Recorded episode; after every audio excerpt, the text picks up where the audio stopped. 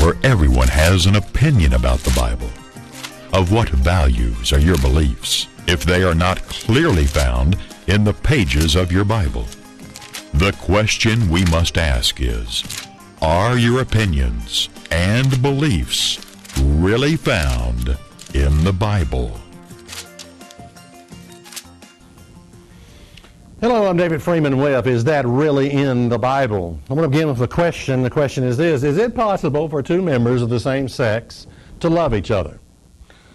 You know, I believe our youth today are being lied to. I believe they're being lied to by the media. I believe they're being lied to by Hollywood, the movies that are put out, the tabloids, the men's magazines, the women's magazines, the talk show hosts. I believe they're being lied to and told a, a bunch of hogwash. And what they're told is this if you have an affection or a love for a member of the same sex, you must be a homosexual or a lesbian. That's why I asked the question Is it possible for two members of the same sex to love each other? Let's find out what's really in the Bible about this subject, what's really in your Bible. In 1 Samuel 18 and verse 1, this is a story of David and Jonathan. And it says, And it came to pass, when he had made an end of speaking unto Saul, that the soul, the soul of Jonathan was knit with the soul of David. And Jonathan loved him as his own soul. This is a very touching, uh, moving expression here because it talks about loving someone as you love your own soul. In fact, that's how we are told that we are to love people. We are to love our husband, our wife, as we love our own bodies, as we love our own souls. And here is a man, David and Jonathan, two men who the love, the expression of love here is they loved each other as they loved their own bodies, as they loved their own souls. Quite a powerful illustration of real love. Now, a very tragic thing happens in this story. Jonathan is killed in battle. Let's pick up the story in 2 Samuel 1 and verse 26.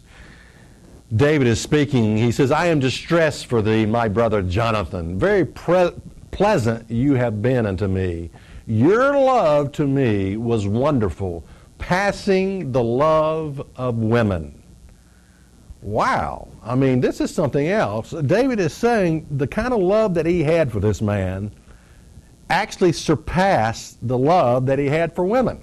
What he's saying is that the love that he had for David surpassed that of women. Now, my point is this David and Jonathan were not homosexuals, but the love that David had for Jonathan surpassed that of women. So, why would anyone buy into the lie that is destroying our youth today? That just because you have a love for a member of the same sex that surpasses that of, let's say, heterosexual couples, that you must be gay. Why would anybody fall for that nonsense? So let's ask this question What makes homosexuality wrong? If it's not the love that two men or two women can have for one another, if that's not wrong, well, then what makes it wrong? Well, let's go to your Bible and find out what's really in your Bible. In Leviticus 18 and verse 22, Leviticus 18 and verse 22 says, You shall not lie with mankind as with uh, womankind. It is an abomination. You shall not lie with mankind as you do with womankind. It is an abomination. It is the act of sexual intercourse that makes it wrong. It's not the love, it is two people of the same sex trying to engage in sexual intercourse that makes it wrong. Now, my mother one time said, and I, I really can't say this word on the air. Um, you know, they'd probably throw me off there if I tried to say this, but, you know, my mother's 86 years old, and, and I sort of come from a family that didn't really mince words that much. And my mother, 86, you know, said, well, if a man doesn't know what his, and she mentioned, mentioned a certain body part, is for, then there's not a lot of hope for him. And you know, that kind of wisdom, you know, elderly people have a way of seeing things just in black and white. You know, they, they they, they say it, you know, like it is, you know. And it was it had been foolish for me to argue with my mother and say, "Oh, mom, you don't know what you're talking about." I mean, that's, that's that doesn't make any sense. No, what she said made perfect sense. In other words, heterosexual couples, you know, there's something about the design that God gave each. They fit together, men and women. Now, one time I heard a survey. It was a survey of elderly people, elderly couples, married married couples who had stopped having sex because of their age. Now, now I know that sounds strange, but believe me, I, th- I think the day is probably coming for all of us. In Genesis 18 and verse 11, it says, Now Abraham and Sarah were old and well stricken in age, and it ceased to be with Sarah after the manner of women. In other words, they had, Abraham and Sarah had stopped having sex. And anyway, in this, in, in this survey, they asked these elderly couples who were no longer able to have sex about their love for one another. And what they discovered is that their love had not faded. Oh, sure, it was great when they were younger and they could have sexual relationships. It was a wonderful thing. But their love has not, had not faded. If anything, it had gotten stronger. That sex was, while it is an expression of love, it was not something necessary to for love to exist. That it is possible to, to truly love each other without uh, a sexual relationship. And this is what you need to understand when it comes to people of the same sex. Yes, it's possible for two men or two women to truly uh, love each other. So I can just hear someone say, well, what about marriage then? If two people of the same sex uh, really love each other, then why can't they get married? Well, you got to understand the design, God's design for marriage was for the safety and protection and development of the family. In other words, the marriage institution is really all about the children. I mean, that's what it's about. It's about keeping a functional family system together. The marriage covenant is for the protection of the children. So the argument becomes irrelevant when we talk about well, how come two members of the same sex can't get married? Well, because they can't produce children. Children are not involved. And so, you know, you don't, you know, it becomes a useless argument, and an irrelevant argument. Now, okay, I can just hear someone say, well, what about adoption? You know, well, I think that's even a greater abomination for two members of the same sex to try to adopt a child and corrupt that child uh, in that dysfunctional system that they got going on. You see, children have to have two dynamics in, in their lives. They have to have a mother and a father. And if one or the other is missing, um, whether you're talking about the sin of homosexuality or lesbianism and trying to bring children into the world, whether you're talking about divorce, uh, if one or the other is missing, that creates, the father or the mother, if one or the other is missing, that creates a dysfunctional family system. The children will be hurt because the father or the mother is missing. And they will have a lot of dysfunction going on in their lives. I think it's sad that our sin sick society, that we are educated and indoctrinated by fools. I think it's bad, really bad. That take our youth when they are most vulnerable right after puberty, when hormones are raging, our society takes them, the media takes them, the Hollywood you know, movies, the tabloids, the men's magazines, the women's magazines, the talk show hosts, and they feed them this lie that says if you have an affection or love for a member of the same sex, that you must be a homosexual or a lesbian. Nothing could be further from the truth. Nothing could be further from the truth. You know, I have men in my life, I'm thinking of two minister men that I have, that I love. I love those men, but we're not having sex. You understand what I'm saying? No, it's not about a sexual relation. It is about a love that I have for those men. Let's take a look at what the Bible says about this subject in Romans 1 and verse 26. It says, For this cause God gave them up unto vile affections, for even their women did change the natural use into that which is against nature. Notice this, against nature. And likewise also the man, leaving the natural use of the woman, burned in their lust one to another, one toward another, men with men working that which is unseemly and receiving in themselves that recompense of their error which was meet. Well, there's no, you know, the King James boys sort of mince their words, especially when it comes to the subject of sex. But there's no misunderstanding what's, what's, what, what is being said here. This kind of behavior will lead you away from God. And if you continue down this road, it will lead you to a hatred towards God. Now, you don't want that, do you? No, you don't want that. Now, you may be confused about your sexuality. One of the reasons that you're confused is because of what the world has been teaching you.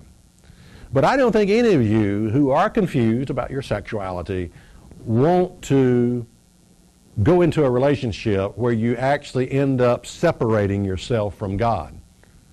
That would lead you to ultimately despise and hate God. I don't think you want that. Now, here's what you got to understand if you're confused about your sexuality. And many young people today are. Here's, here's what you got to understand. I'm going to give you some points here to live by. So far, you have been educated and indoctrinated by the world. Okay? All right, what's wrong with that? Well, there's a lot wrong with that. The world is against you. The war- world is not for you. Now, I know, you know, I remember the song Louis Armstrong. You may not remember that, but, you know, what a wonderful world. And I think to myself, what a wonderful world. Yeah, we like to think that. We like to kid ourselves and think it's a wonderful world. But if you go to the post office, you know, and you see missing children, you know, and you watch the news, local news, you realize it's not a wonderful world. It's not a wonderful world at all. You've been lied to. Well, here's what your Bible says about the world. 1 John 2 and verse 15. It says, Love not the world, neither the things that are in the world. If any man love the world, the love of the Father is not in him. Notice that. If you love the world, the love of God is not in you. The love for God is not in you if you love the world. You have to, you have to take a pick. You have to choose which one you're going to love. You're going to love the world, or you're going to love God and what God stands for. You're going to love His Word, or you're going to love the world. You see, the world is the one telling you the lie. The world is the one that has stolen your innocence. The world is the one using you and abusing you and perverting your sexuality. That's coming from the world. It's coming from its education and its indoctrination. It will chew you up and spit you out and destroy your life. You see, so far you've been educated and indoctrinated by the world. Now, here's my point. You can, at this moment, just as easily make the decision to be educated and indoctrinated by the Word of God. What you need to do is this find you a good, and it may be hard to do, but find you a good Bible teaching church that sticks to the Word of God. Now, I know that sometimes the idea of church for young people, they're not, they're not quite thrilled about that, but in one survey I heard one time is that what what people want from church is anonymity. You know, they don't want to be pointed out and put on the spot. They just want to go in and leave. Okay, find you a big church that you can just go in there. You know, and, and again, I'm not asking you to give your hand to the preacher or your heart to the Lord. I'm not asking for that. I'm not asking you to join a church or anything like that. I'm just saying show up. Remember the anonymity thing. Go in, listen, listen to the Word of God being taught. And you know, it will begin slowly but surely to change your life. As you refocus, as you leave one element of, you know, you, as you leave the world, you see, what I'm asking you to do is this walk away from your abusive relationship with the world. Walk away from your love affair with the world. And begin to change that focus and to begin to be educated by the Word of God. And you will see your desires changing. You will see your heart changing. You will see the man in the mirror changing. Your desires, your heart, your lusts of the flesh, the way you view things, the way you view the world will start to change. you realize, you will realize one day that the world is your enemy and God is on your side. But you got to walk away from your abusive relationship from with the world that is destroying your innocence right now. Your love affair with the world. You got to walk away from that. You ever heard the story of Sodom and Gomorrah? I think we all have. It's a nasty, ugly story. But it was a sin sick society. A bunch of sodomites, you know. And the scripture tells us this in Genesis 18 verse 20. And the Lord said, Because the cry of Sodom and Gomorrah is great, and because their sin is very grievous, I will go down now and see whether they have done all together according to the cry of it, which is coming to me. And if not, I will know. Now, this tells us a little bit about God that you need to know. That God is not like an angry, mad scientist just wiping people out, killing them right and left. Sometimes you get that picture from reading the Old Testament that God just killed people right and left. But no, God is very compassionate. And it was necessary, he heard the cry of Sodom and Gomorrah come up. The shrieks, the cries, the pain, the suffering, the abuse, the sexual abuse, the filth, the stench. And he says, I'm going to go down there personally for myself. In other words, God had to go down there and see the sweat on men's bodies. He had to smell the smells. He had to see it for himself. And once he went down there to see it, then he would make a correct decision as to what to do about it. Well, how bad was it? Oh, it was bad. Really bad. There was a one family in there called Lot, Lot and his family, that God wanted to rescue. He was referred to in the Bible as righteous Lot. Now, it was like, you know, this, this man was living like right in the middle of San Francisco or whatever, but, uh, you know, it was, he was right in the middle of the muck and the mire. But he had kept his integrity. And he had a family, and, and God sent two angels down there to rescue Lot and his family. Well, they go down there, the two angels that appeared like men, and when they entered Lot's home, the men of Sodom gathered around and banged on the door and said, Let us in, that we may know them, the two men that went in. Now, they didn't know they were angels, but they wanted in, and they said, we, that we may know them. The word, you know, King James, to know, Adam knew his wife, and she conceived. What they wanted to do was to gang rape these two men that went into Lot's home. And Lot did something very disturbing. It took me years to figure this, one out with the help of a fellow minister. But Lot comes out and says, No, no, no, no, no, don't, don't do such a wicked thing. Here, I have two virginal daughters that have never known men. Do with them as you please. Now that bothers me, and the reason it bothers me because, you know, a father, there's a protection that a father offers especially when it comes to his daughters. You know, he wants to provide, he wants to keep them safe, he wants to protect them from evil.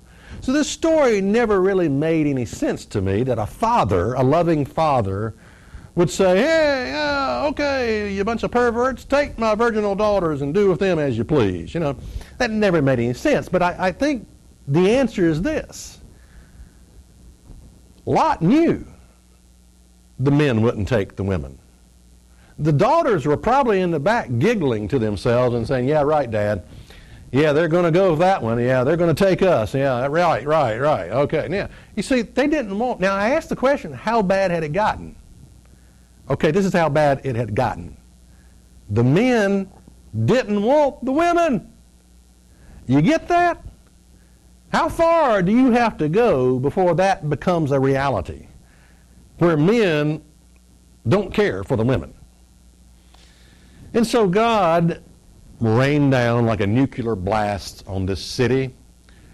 He rescued Lot and his family, destroyed them all, the rest of them, the rest of the town.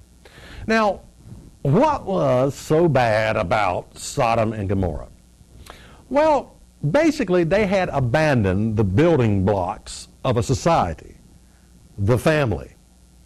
For this cause shall a man leave his father and mother, and shall cleave unto his wife, and the two shall be one flesh. They had abandoned, the whole city was so twisted and perverted that they had abandoned the building blocks of society, the family. They didn't care for that anymore. They didn't care for that anymore. They had no interest in it. You know, it's not that homosexuality is the worst sin. That's not what I'm saying. You know, in under Israel's theocracy, the penalty for adultery and the penalty for a man having sex with another man was the same. The penalty was death. So it's not that homosexual, homosexuality is the worst sin of, of all sins. I'm not saying that. It's just that once you abandon the building blocks of society, there's nothing worth saving. There's nothing left to save. In other words, homosexuality was the last sin Sodom and Gomorrah tried to justify. And once it was justified, the jig was up. It was over with. There was nothing left but to destroy the city. Now, I almost hate to tell you this, but it is my conviction. What I'm going to tell you right now is not pretty, but I believe that same sex marriages will be legalized in all 50 states. I believe that the gay community will, in the end, get its way. Uh, as a nation, I also believe that as a nation, we will justify the sin of homosexuality. Already, I think in the Episcopal Church, they are ordaining gay men into the clergy. Already happening. And I say this, this view that, that um, the gay community will get their way, that uh, gay marriages will be legalized in all 50 states, and, and that as a nation we will legitimize or justify the sin of homosexuality. I say this based on one reality that has occurred in our nation over the past, oh, 50 years. And that is that adultery, that we have, adul- that we have justified in our nation the sin of adultery a long time ago. In other words, today, adultery is the hallmark sin of our nation. It's viewed as basically, well, so what? Everybody's doing, you know, what's the big deal? That's how it's viewed today. I've mentioned this before, but if you didn't know your Bible and you were just you would just watch movies and sitcoms and Hollywood flicks and and soap operas, you would think that the most common thing to do is to cheat on your wife if you didn't know what the Bible said. I mean, it's where we have come as a nation. That we have justified the sin of adultery as a nation. Did you know that at one time you had to have a proof of marriage to rent a motel room? For a couple to go in and rent a motel room, you had to give a marriage certificate in order to rent the room. Now, this has been a long time ago. But at one time, that's what you had to do to rent a motel room. How have we justified the sin of adultery? Boy, you know, I mean, what do you think? Um, that's a long story in itself. Uh, we could talk about, you know, the 60s. We could talk about, you know, the hippie generation, you know, make love, not war. Uh, we could talk about the media. We could talk about our educational system. We could talk about our schools. We could talk about handing out condoms at school. Uh, you know, we could talk about a lot of things that have led us down this road. We could talk about the silence of the church has been deafening. What's the church has been doing all this time? You know, you have couples who are living together, shacked up, coming to church, they raise their hands up, they praise the Lord, they're living in sin. No one says anything. After all, you know, I've got a lucrative job, I've got an income, I'm making money off these people, and if, if, that, if that couple leave, they'll take 20 more with them. They'll take the rest of their family with them. You know, well, it's just it's sad because I think we can expect the same thing to occur with the sin of homosexuality, that it will be justified in the end. So is homosexuality the worst sin of all? No, no, it's not. It's just the last sin that we will try to justify as a nation before the jig is up and the final curtain falls on our nation. And that's what's really in your Bible.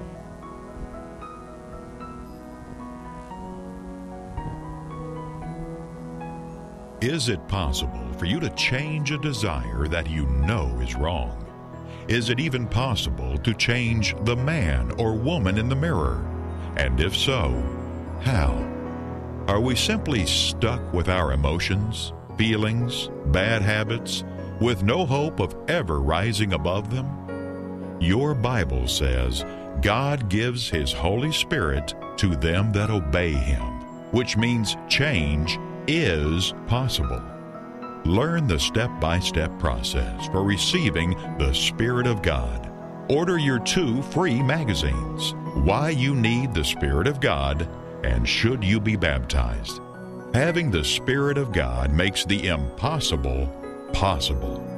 Order by writing to Church of God, Rocky Mount, 27 Brookledge Lane, Rocky Mount, Virginia, 24151. That's Church of God, Rocky Mount, 27 Brookledge Lane, Rocky Mount, Virginia, 24151. Also, check us out on the web at isthatreallyinthebible.com. If you would like a free DVD recording of this program that you can share with friends and loved ones, write to Church of God Rocky Mount, 27 Brookledge Lane, Rocky Mount, Virginia, 24151. That's Church of God Rocky Mount, 27 Brookledge Lane, Rocky Mount, Virginia, 24151. And be sure to mention the title of this program